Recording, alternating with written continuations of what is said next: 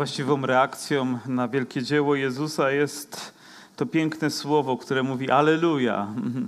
I mam nadzieję, że z takim też nastawieniem, pełnym chwały dla Boga, rozpoczniemy kolejne nabożeństwo z cyklu Siedem listów w siedem tygodni.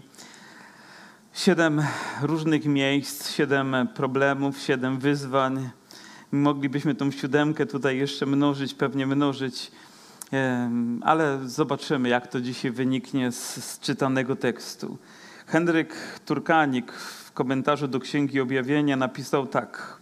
W objawieniu, jak w, socze, w soczewce, skupiają się i finalizują wszystkie wątki biblijnego objawienia. I myślę, że jest to prawdą, ponieważ cała Biblia jakby skupiona jest, wszystkie objawienia wypełniają się w tej księdze. Ona jest wielkim finałem. Ale również to oznacza, że nie możemy tej księgi w pełni zrozumieć, jeżeli nie znamy Nowego Testamentu, jeżeli nie znamy Starego Testamentu, jeżeli nie znamy objawienia Bożego.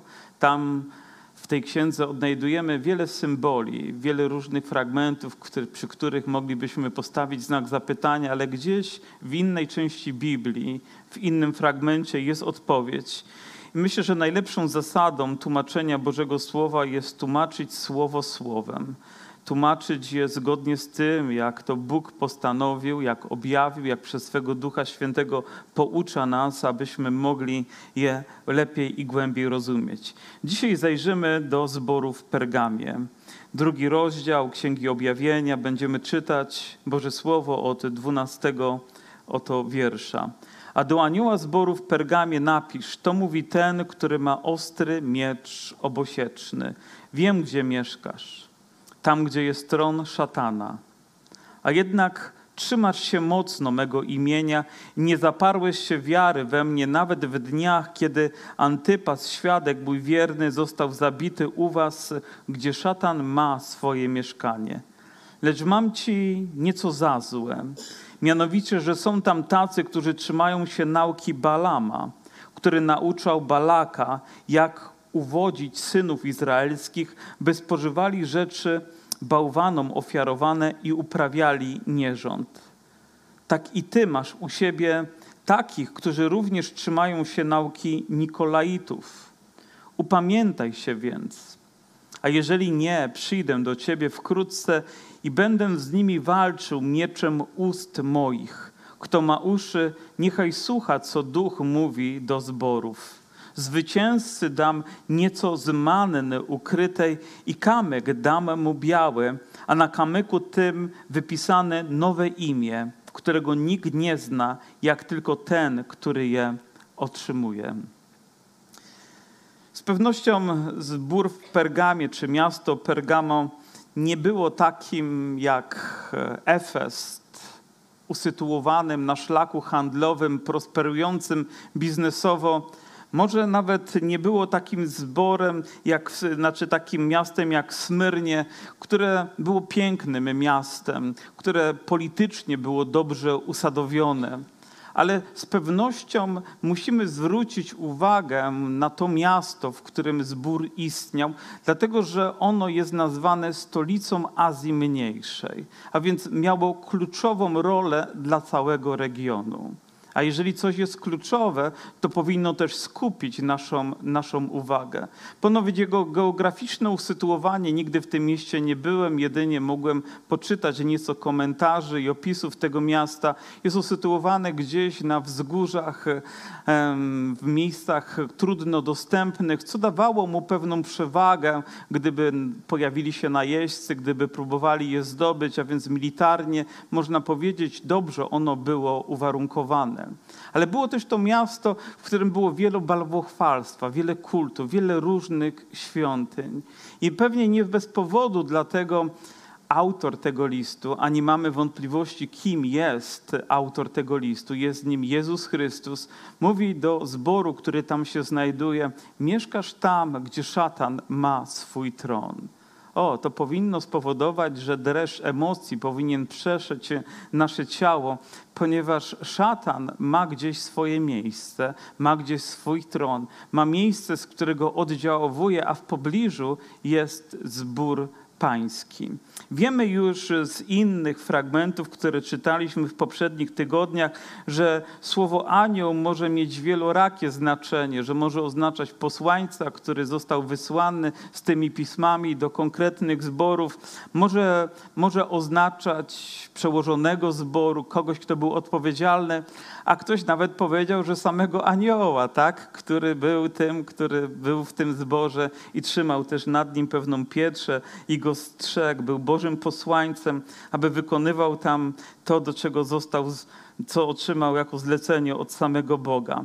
A więc wiemy, kto jest autorem, wiemy też do jakiego zboru Bóg pisze, ale mówi tu, mówi tak, to mówi ten, który ma ostry miecz obosieczny. Za każdym razem rozpoczynający się list objawia nam coś, co dotyczy osoby Jezusa. On nie mówi, nie musi powiedzieć sam Jezus, ale gdy czytamy te słowa, to nie mamy cienia wątpliwości, kto jest ich autorem. Mówi, to mówi ten, który ma ostry miecz obosieczny. Myślę, że miecz obosieczny charakteryzuje się tym, że z dwóch stron ma ostrza, a więc bardzo łatwo można nim kogoś przebić, zabić, zrobić krzywdę. Ale gdy chodzi o Boże Słowo i Słowo, które Bóg kieruje do Kościoła, to jego celem nie jest to, aby było wymierzone przeciwko nam, ale żeby walczyło dla nas. Abyśmy mogli mieć pożytek z tego słowa. Tak, to słowo jest ostre, to słowo jest pełne mocy. Gdybyśmy czytali list do Hebrajczyków, czwarty rozdział i wiersz dwunasty, i warto tego fragmentu nauczyć się na pamięć, to mamy tam powiedziane, że Słowo Boże jest jak miecz obosieczny, który przenika naszego ducha, duszę i nawet nasze ciało, który potrafi rozgraniczyć to, co dobre, od tego, co niedobre. Tak Boże Słowo jest tak ostre, aby ukazać nam problem grzechu, który jest w życiu człowieka, który jest w Kościele, który jest świecie, ale ten sam miecz obosieczny również ma moc, aby ten problem rozwiązywać abyśmy uniknęli też jego konsekwencji, abyśmy mogli żyć życiem wolnym. A więc Słowo Boże jest jak miecz obosieczny. Nie tylko wskazuje problem, ale również go rozwiązuje. I gdy w tym słowie, które czytamy do tego zboru i do innych, gdy Bóg mówi też o problemie, który tam jest, to wskazuje również rozwiązanie, jakie następuje dzięki Jego łasce, dzięki Jego mocy, gdy tylko uchwycimy się mocno tego, do czego On w tym słowie nas zachęca. I kolejny wiersz mówi: Wiem, gdzie mieszkasz. To słowo mieszkasz moglibyśmy przetłumaczyć: Wiem, gdzie masz swój pobyt, gdzie na stałe jesteś zameldowany.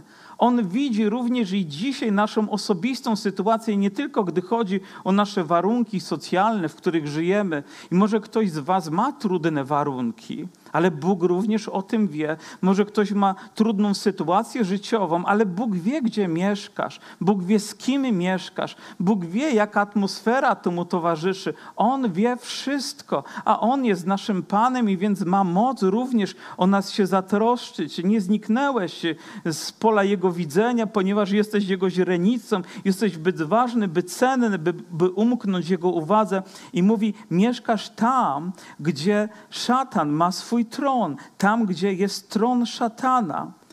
To, to, te słowa to aż trudno uwierzyć, czy to przenośnia, czy rzeczywiście możemy przyjąć dosłownie, że szatan ma takie swoje główne miejsce, bazę główną, z której, nie wiem, robi wypady misyjne, w cudzysłowie misyjne wszystkich sił demonicznych, aby gdzieś po świecie hasały, próbując niszczyć ludzi, próbując zniszczyć ich życie, próbując zawładnąć to, co nie należy w zasadzie do niego. Trudno to z pewnością jest zinterpretować, ale jedno wiemy, że szatan to nie tylko jakaś mistyczna postać, to nie tylko jakaś siła, którą nazwalibyśmy jakąś ciemną siłą, która gdzieś w tym świecie działa, ale to osoba. To również realna osoba, która może być w danym miejscu tylko, ponieważ nie jest wszechobecny. Bóg jest wszechobecny, ale On nie. On nie jest Bogiem. On ma określoną tylko władzę. On może uzurpować sobie prawo do tego, by ludzie myśleli o nim jak o pewnym bóstwie i z pewnością tak chciałby, żeby ludzie go traktowali, ale nie ma do tego prawa a jednak ma swoje miejsce i tym miejscem jest gdzieś dzisiaj na obliczu ziemi również jakieś miasto czy jakaś okolica, gdzie on oddziałowuje w szczególny sposób. My nieraz mówimy, o, szatan mnie kusił. Kto z was tak powiedział? Nieraz. Ale wiecie, mieliśmy na myśli, że jego siły nas kłócą, ale prawdopodobnie nie było tak, że osobowo on bezpośrednio był w naszym domu. Ja nie wiem, czy bylibyśmy w stanie to wytrzymać, tą presję, która która temu towarzyszy. I nie wiem, czy byliście też w jakichś miejscach, gdzie duchowo odczuwaliście coś, co niepokoiło was. Coś, co sprawiało, że serce biło mocniej, choć nie było, wydaje się, żadnych takich zewnętrznych potrzeb, aby tak właśnie się działo. To może oznaczać, że było tam coś, co było niezgodne z tym, co Bóg uczynił w Twoim życiu, gdy zamieszkał w Twoim sercu, gdy stałeś się Jego dzieckiem. I Ty w duchowy sposób po, po, możesz to odczuć, możesz tego doświadczyć, możesz wiedzieć, że gdzieś tam te siły zła mogą próbować wywierać na Ciebie presję. I nawet Kościół może znajdować się w miejscu, widać, które nie jest łatwe gdzie szatan może szczególnie próbować się oddziaływać na Kościół i na wierzących tam ludzi, a mimo to mocno trzymać się imienia Pana Jezusa. Ja myślę, że nawet w tych słowach jest jakby rozwiązanie dla nas, że, że zwłaszcza gdy jesteśmy atakowani, w tym momencie potrzebujesz nie patrząc na nic innego, uchwycić się mocniej niż, niż kiedykolwiek imienia Jezusa Chrystusa, ponieważ w Nim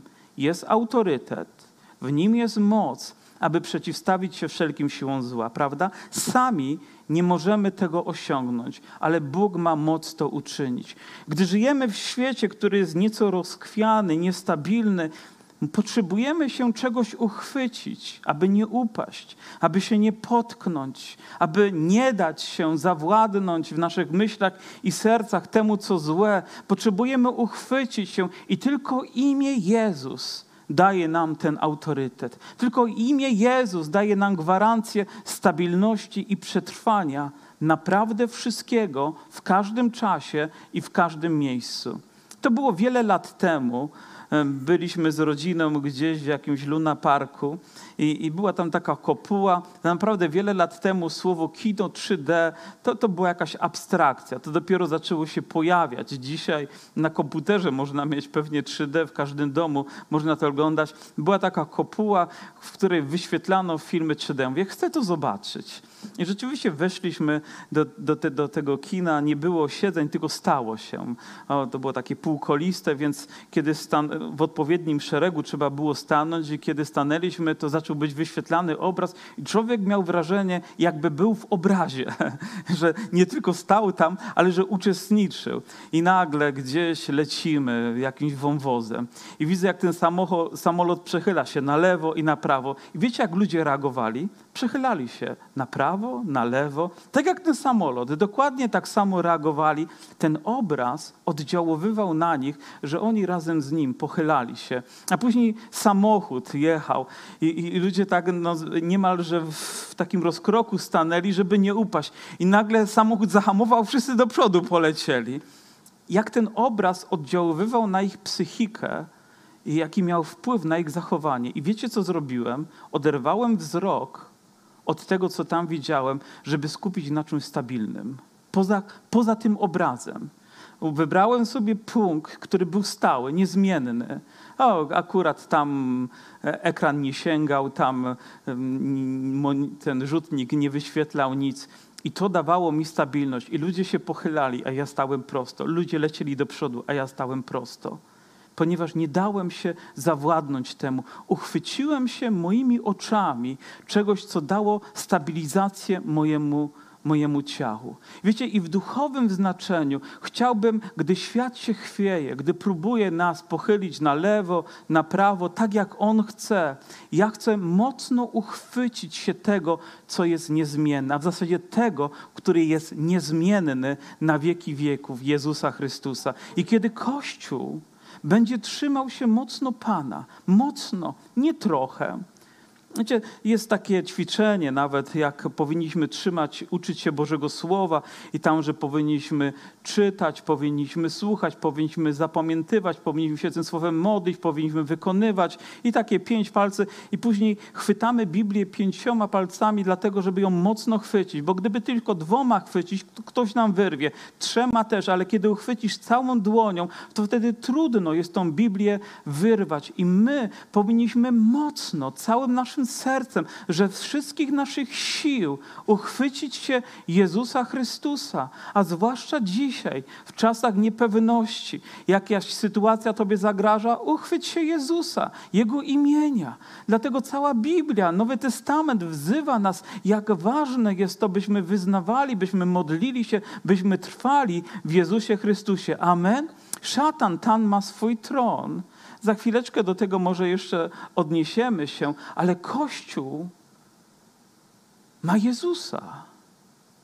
Szatan próbuje mieć wpływ, ale Kościół ma Jezusa.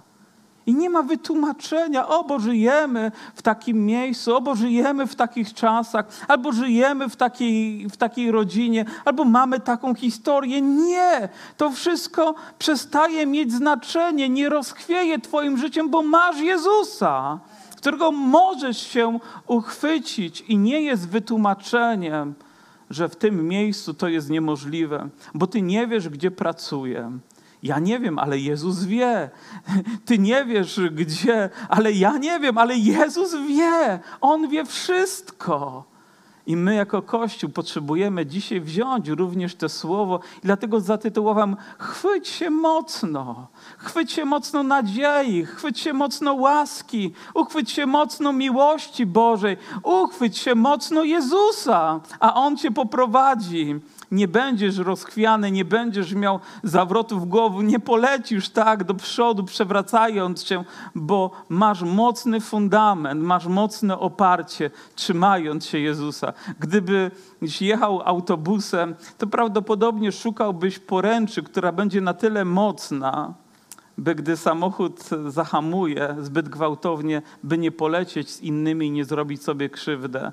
O, wiem, że ręce mogą zawieść, ale Jezus nas nie zawiedzie, bo nie tylko my chwytamy się Jego, ale On również chwyta nas, prawda? Trzyma nas mocno swoją dłonią i powiedział, nikt nie wyrwie cię też z mojej dłoni. To dobre słowo. I nie zaparłeś się wiary we mnie, nawet w dniach, kiedy Antypas, świadek mój wierny, został zabity u was, gdzie szatan ma swoje mieszkanie. I znowu to słowo dotyczące szatana się pojawia i pojawia się też ten wątek dotyczący Antypasa, świadka wiernego.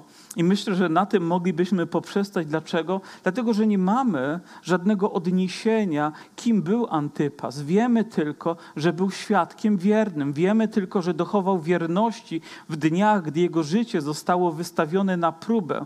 Ponoć z jakichś doniesień możemy wywnioskować, że został publicznie spalony, że dokonano w ten sposób egzekucji na, je, na, jego, na jego życiu i to w miejscu, gdzie pewnie był mm, też było miejsce, by oddawać jakieś cześć jakiemuś bóstwu.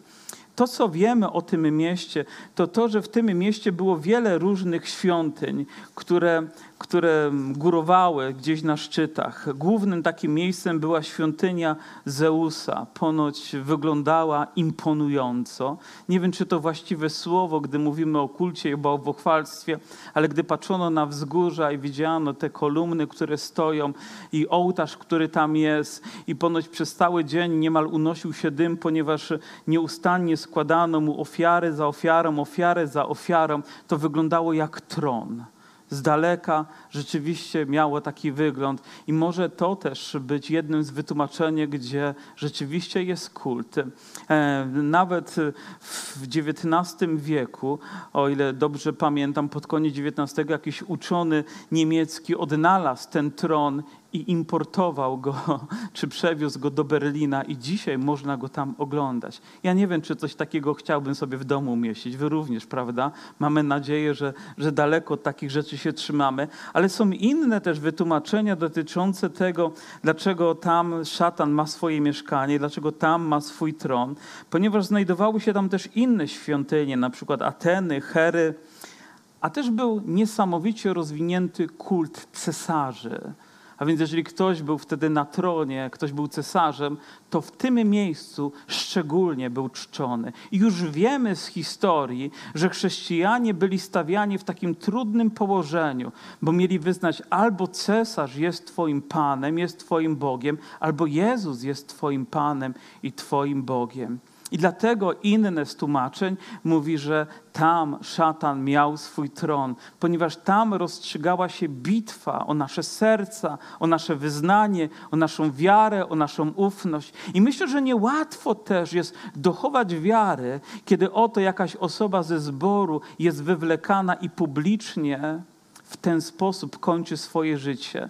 Nie wiem, jakby to wpłynęło na Was. Może niektórzy z nas stopnieliby, może niektórzy by mówili, o, muszę jeszcze raz przemyśleć swoją wiarę. Ale nie do tego zostaliśmy powołani, by unikać trudności, ale być w trudnościach zwycięzcami.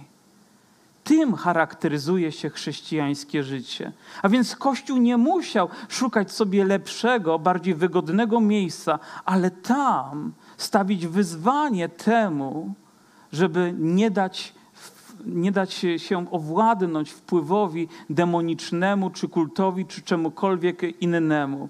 O, to, gdzie pracujesz, może nie być najwygodniejszym miejscem, ale Bóg ustanawia cię tam świadkiem dla Niego. Może myślisz, że warto byłoby zmienić posadę na bardziej wygodną, ale może właśnie w tym miejscu Bóg chce, żebyś był, aby zaświadczyć tym ludziom, którzy są wokoło ciebie, o Jego imieniu, o Jego mocy i autorytecie, bo taka jest też Jego wola. Jedna ze świątyń była poświęcona bóstwu, szczególnemu bóstwu, które odpowiedzialne było za to, by uzdrawiać ludzi. A więc pielgrzymi niemal z całego świata zjeżdżali się do tego miasta w Pergamie, aby tam dostąpić uzdrowienia. Oto ciekawy zlepek dwóch rzeczy: uzdrowienie ciała i kult. I myślicie, że coś się zmieniło?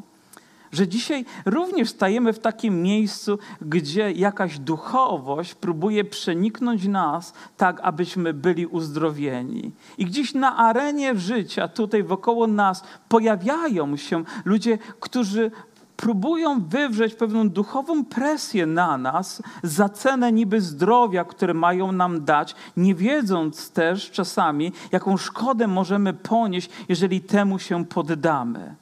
Nie tylko chodzi o nasze ciało. Dobrze jest być uzdrowionym, ale mamy jednego lekarza, który ma wgląd w nasze ciało, w naszego ducha i w naszą duszę, i jest nim Jezus Chrystus. Tylko On jest naszym lekarzem. Oczywiście są lekarze, którzy zajmują się naszym ciałem, ale jeżeli już do tego dochodzi pewna duchowość, jeżeli ktoś próbuje zaglądać w Twoje oczy albo dawać Ci rzekome lekarstwa, które mają duchowy wpływ na Twoje życie, to myślę, że w radykalny sposób powinniśmy się temu przeciwstawić, ponieważ diabeł poprzez to może mieć wpływ na nasze życie.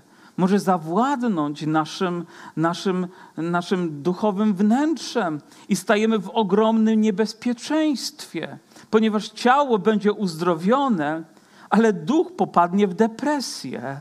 I teraz wyobraź sobie takie życie w niepewności i często takie rzekome uzdrowienia, czy rzekomi uzdrowiciele, tak naprawdę szarlatani, którzy próbują zawładnąć nami, bowiem mają wpływ na nasze życie, które je zaczyna niszczyć. Jest to tak, ciało być może coś zyska, nie jestem w stanie tego stwierdzić, ale duchowo z pewnością poniesiemy szkodę. Dlatego w tym względzie powinniśmy być bardzo radykalni. Dam Wam pewien przykład, dotyczy to homeopatii.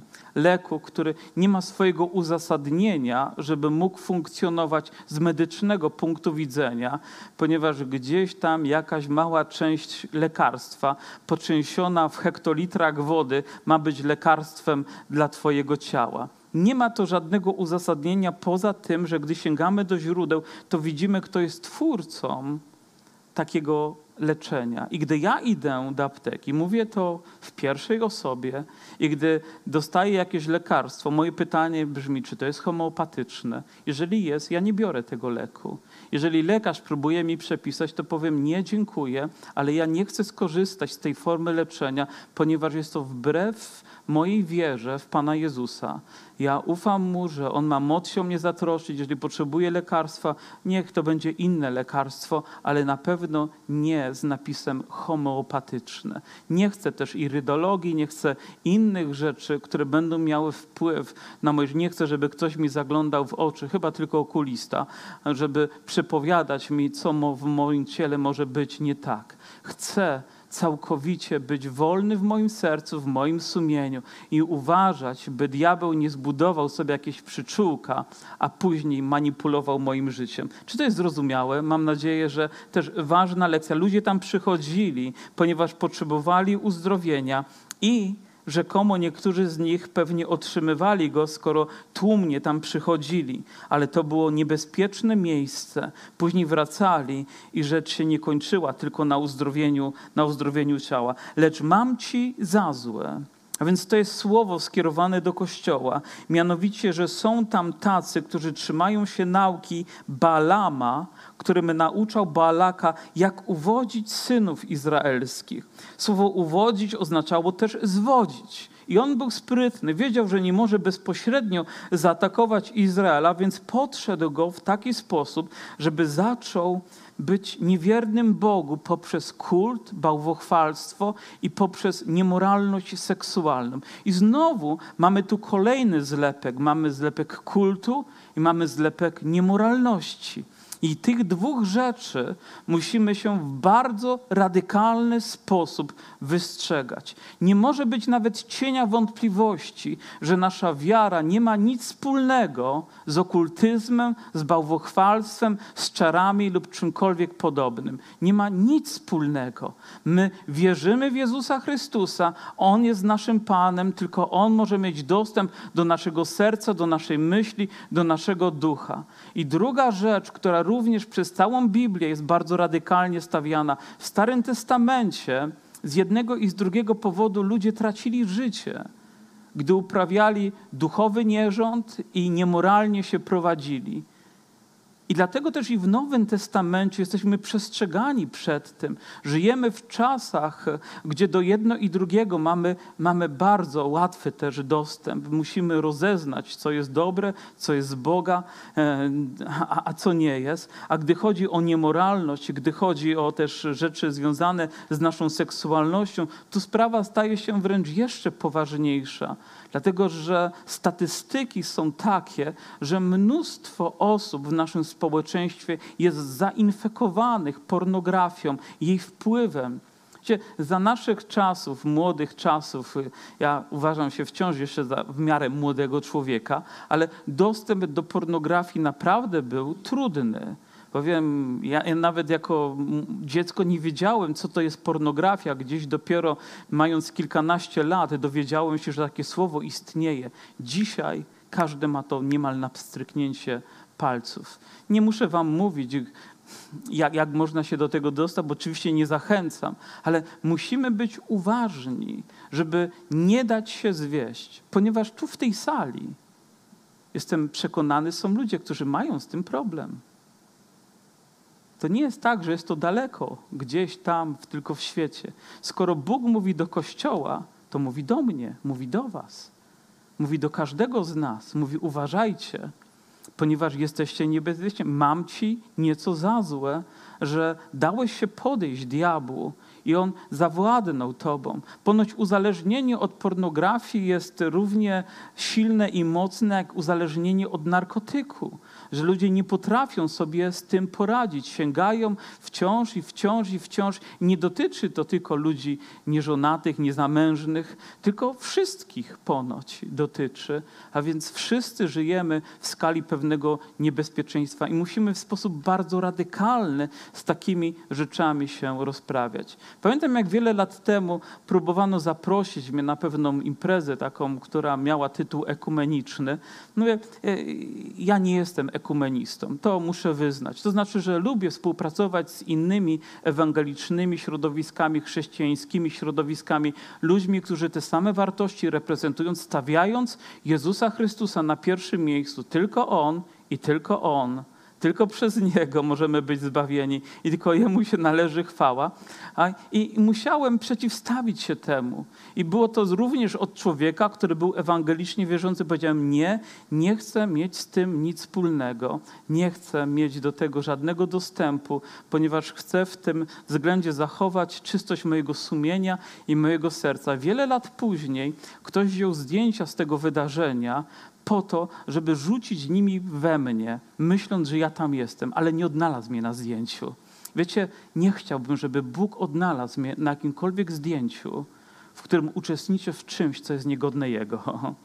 I tak samo, gdy chodzi o niemoralność, musimy uważać, by nie dać się wciągnąć w to bagno. Zaczyna się pewnie niepozornie, ale później staje się bardzo radykalne. Trzeba powiedzieć drastyczne nie.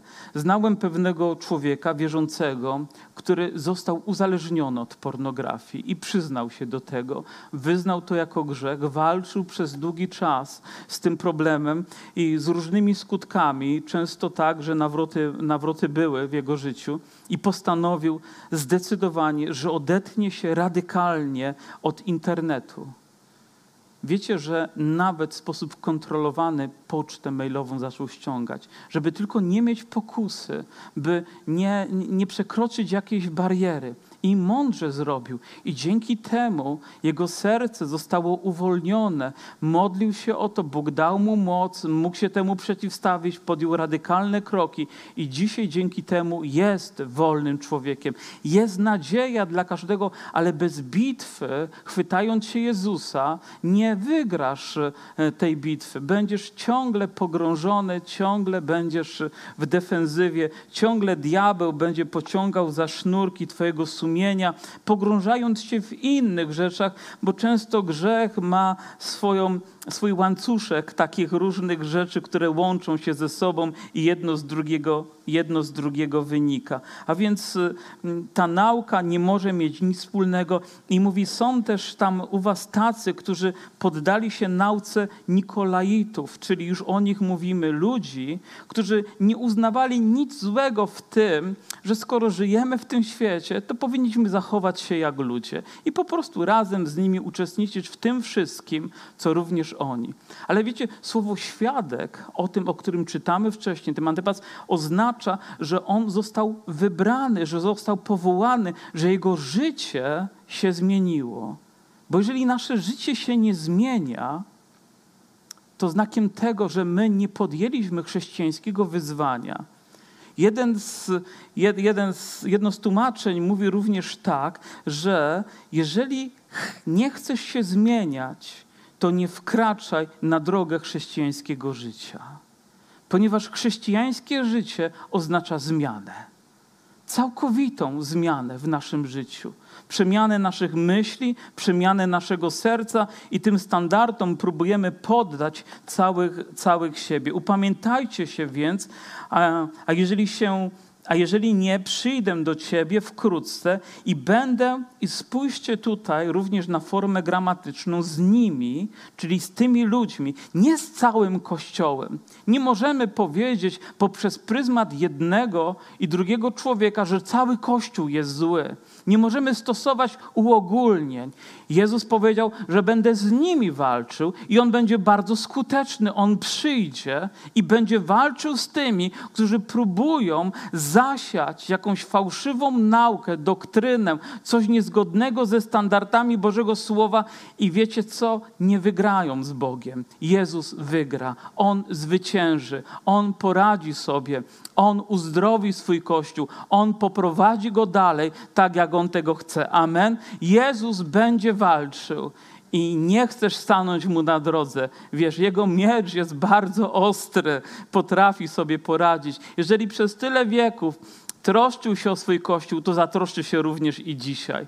Słowo wybrany to znaczy oddzielony od. To nie człowiek, który żyje tym, co pospolite, ale ma swoje standardy i chce żyć tym, co święte, tym, co jest godne wszechmogącego Boga i chwała mu za to.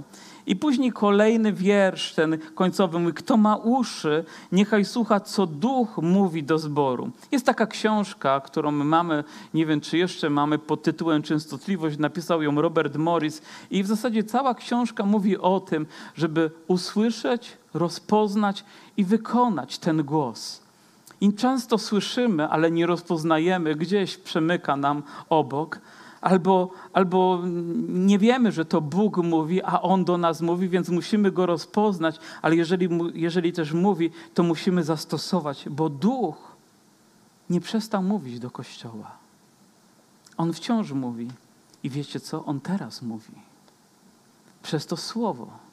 Mówi do mojego i do Twojego serca, abyśmy trzymali się mocno Jezusa, abyśmy trzymali się mocno zbawienia, które w nim mamy.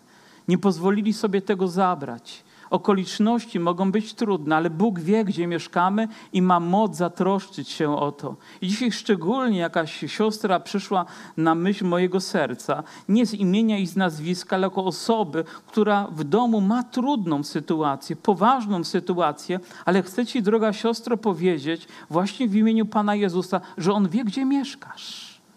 On wie, jaką masz sytuację. Uchwyć się go mocno, a on cię przez to przeprowadzi.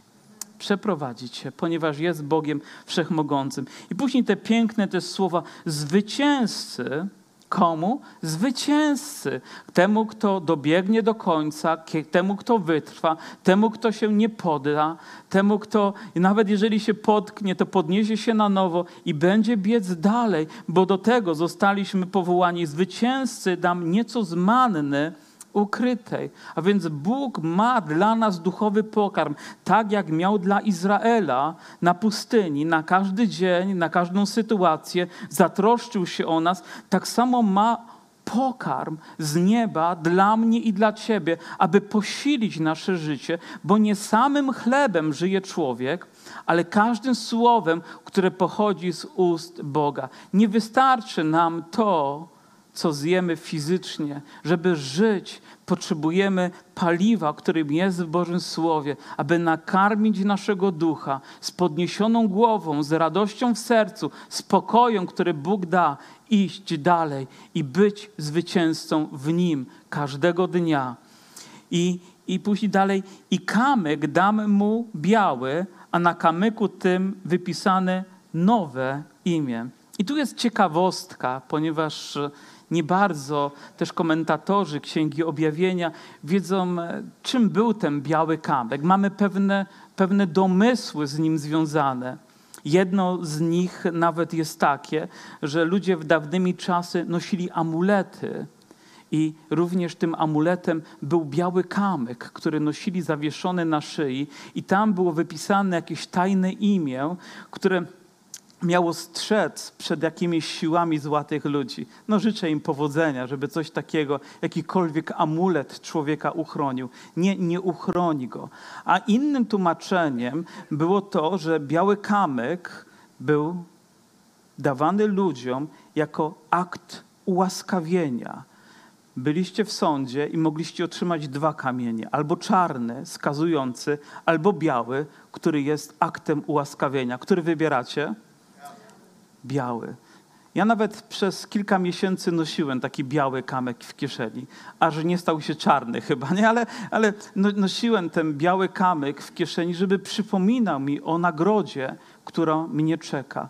O tym, że Bóg już dał ułaskawienie do mojego serca, ale daje też nam nowe imię. I w Starym Testamencie czytamy też o człowieku, który na imię miał Abram, ale on zawierzył Bogu, uchwycił się mocno Jego i dostał imię jakie? Abraham. Stał się mężem wiary, stał się bohaterem wiary. Stał się ojcem ludzi wierzących, jak czytamy też w liście do, do Hebrajczyków. Więc mamy takiego człowieka w historii w liście do Rzymian. Mamy takiego człowieka. Mamy też Jakuba, który walczył z Bogiem i stał się Izraelem. Nie? Zwyciężył. To była walka trudna. Nie wiem, czy polecam, ale, ale zwyciężył i stał się Izraelem. I w Nowym Testamencie też mamy ludzi, którzy mieli takie imię i otrzymali nowe imię. Ale w księdze Daniela, wczoraj żeśmy to rozpatrywali, czytaliśmy o czterech mężach, o Danielu i jego przyjaciołach, którzy dostali się do niewoli i dostali nowe imię, ale imię jakby niewolników. Mieli swoje imię swoją godność. W tamtych czasach imię miało znaczenie. Nie było czymś tylko pospolitym, czymś, co ktoś dał, no bo tak dziadek się nazywał, no to warto dać. Albo serial leciał w telewizji Izaura, no to trzeba dać dziecku Izaura. Albo tam jakieś inne imiona, które są popularne były w tamtym czasie ale imię oznaczało charakter, pewną tożsamość, pewną godność, którą nadawano człowiekowi, a więc miało ono znaczenie. Pewien kaznodzieja opowiadał, jak jego córka, wierząca też dziewczyna, pojechała na misję do Afryki i tam w pewnym plemieniu służyła, służyła, służyła i nadano jej nowe imię po tym, jak wyjeżdżała. I wiecie, jak, jak to imię brzmiało? Boża kobieta. Jakże chciałbym, żeby ludzie patrząc na nasze życie, wiedzieli, jak, jakie imię jest dopasowane do nas. Ale Bóg wie, jakie imię chce nam dać i chce, żebyśmy tak właśnie żyli żebyśmy reprezentowali Jego, żebyśmy byli czy pełni łasky, czy pełni mocy, czy pełni chwały, czy pełni modlitwy, ale żeby to odzwierciedlało to nowe imię, tą godność, którą Bóg nadaje każdemu swojemu dziecku. Diabeł próbuje to zniszczyć, zdewaluować, ale Bóg na nowo chce to podnieść. Tak, może miałeś stare imię, stare przydomki, stare grzechy i problemy, ale Bóg czyni wszystko nowym i daje nam nowe imię imię, które mamy tylko my, ze względu na to, że jesteśmy wyjątkowi, szczególni w Jego oczach, bo zapłacił za nas tak wielką cenę i nie daje nam czarnego kamienia, ale daje nam biały kamień. On ułaskawia, on obdarza wszelkim dobrem nasze życie. Nawet w takim miejscu, gdzie szatan ma swój tron, gdzie piętrzą się problemy i trudności, gdzie kult i bałwochwalstwo są powszednie, gdzie niemoralność rozprzestrzenia przestrzenia jak plewa. Jest Kościół, który trzyma się mocno Jezusa Chrystusa. I wiecie, i takim chcę, żebyśmy byli Kościołem który trzyma się Jezusa mocno, który pozwala, aby Duch Święty przemieniał nasze życie. Jeżeli nie chcesz zmiany, to na pewno nie chcesz chrześcijaństwa, bo ono zawiera w sobie cenę przemiany nas na takich, jakim Bóg chce nas widzieć pragnie, abyśmy byli dla Jego chwały. Amen. I dam Ci kamyk biały i wypiszę na nim nowe imię. Pamiętam, jak to było przed moim nawróceniem. Moja siostra już była wierzącą osobą. I ona znała już nieco Biblię i imiona biblijne. Ja z religii nie kumałem wszystkiego.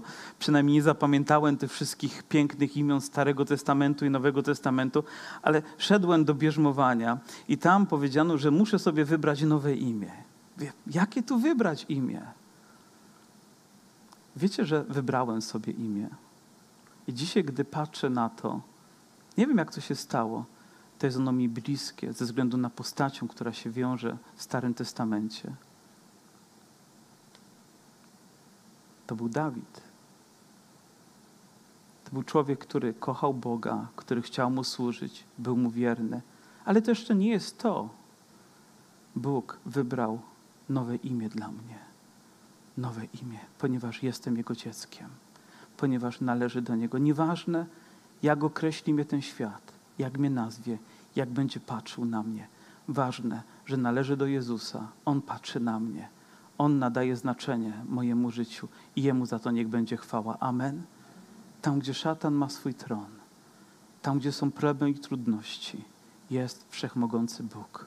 Moje siostry, moi bracia, moi przyjaciele, moja Boża rodzina, uchwyćmy się mocno Jezusa. Uchwyćmy się mocno Jezusa. Powstańmy, oddajmy Mu chwałę.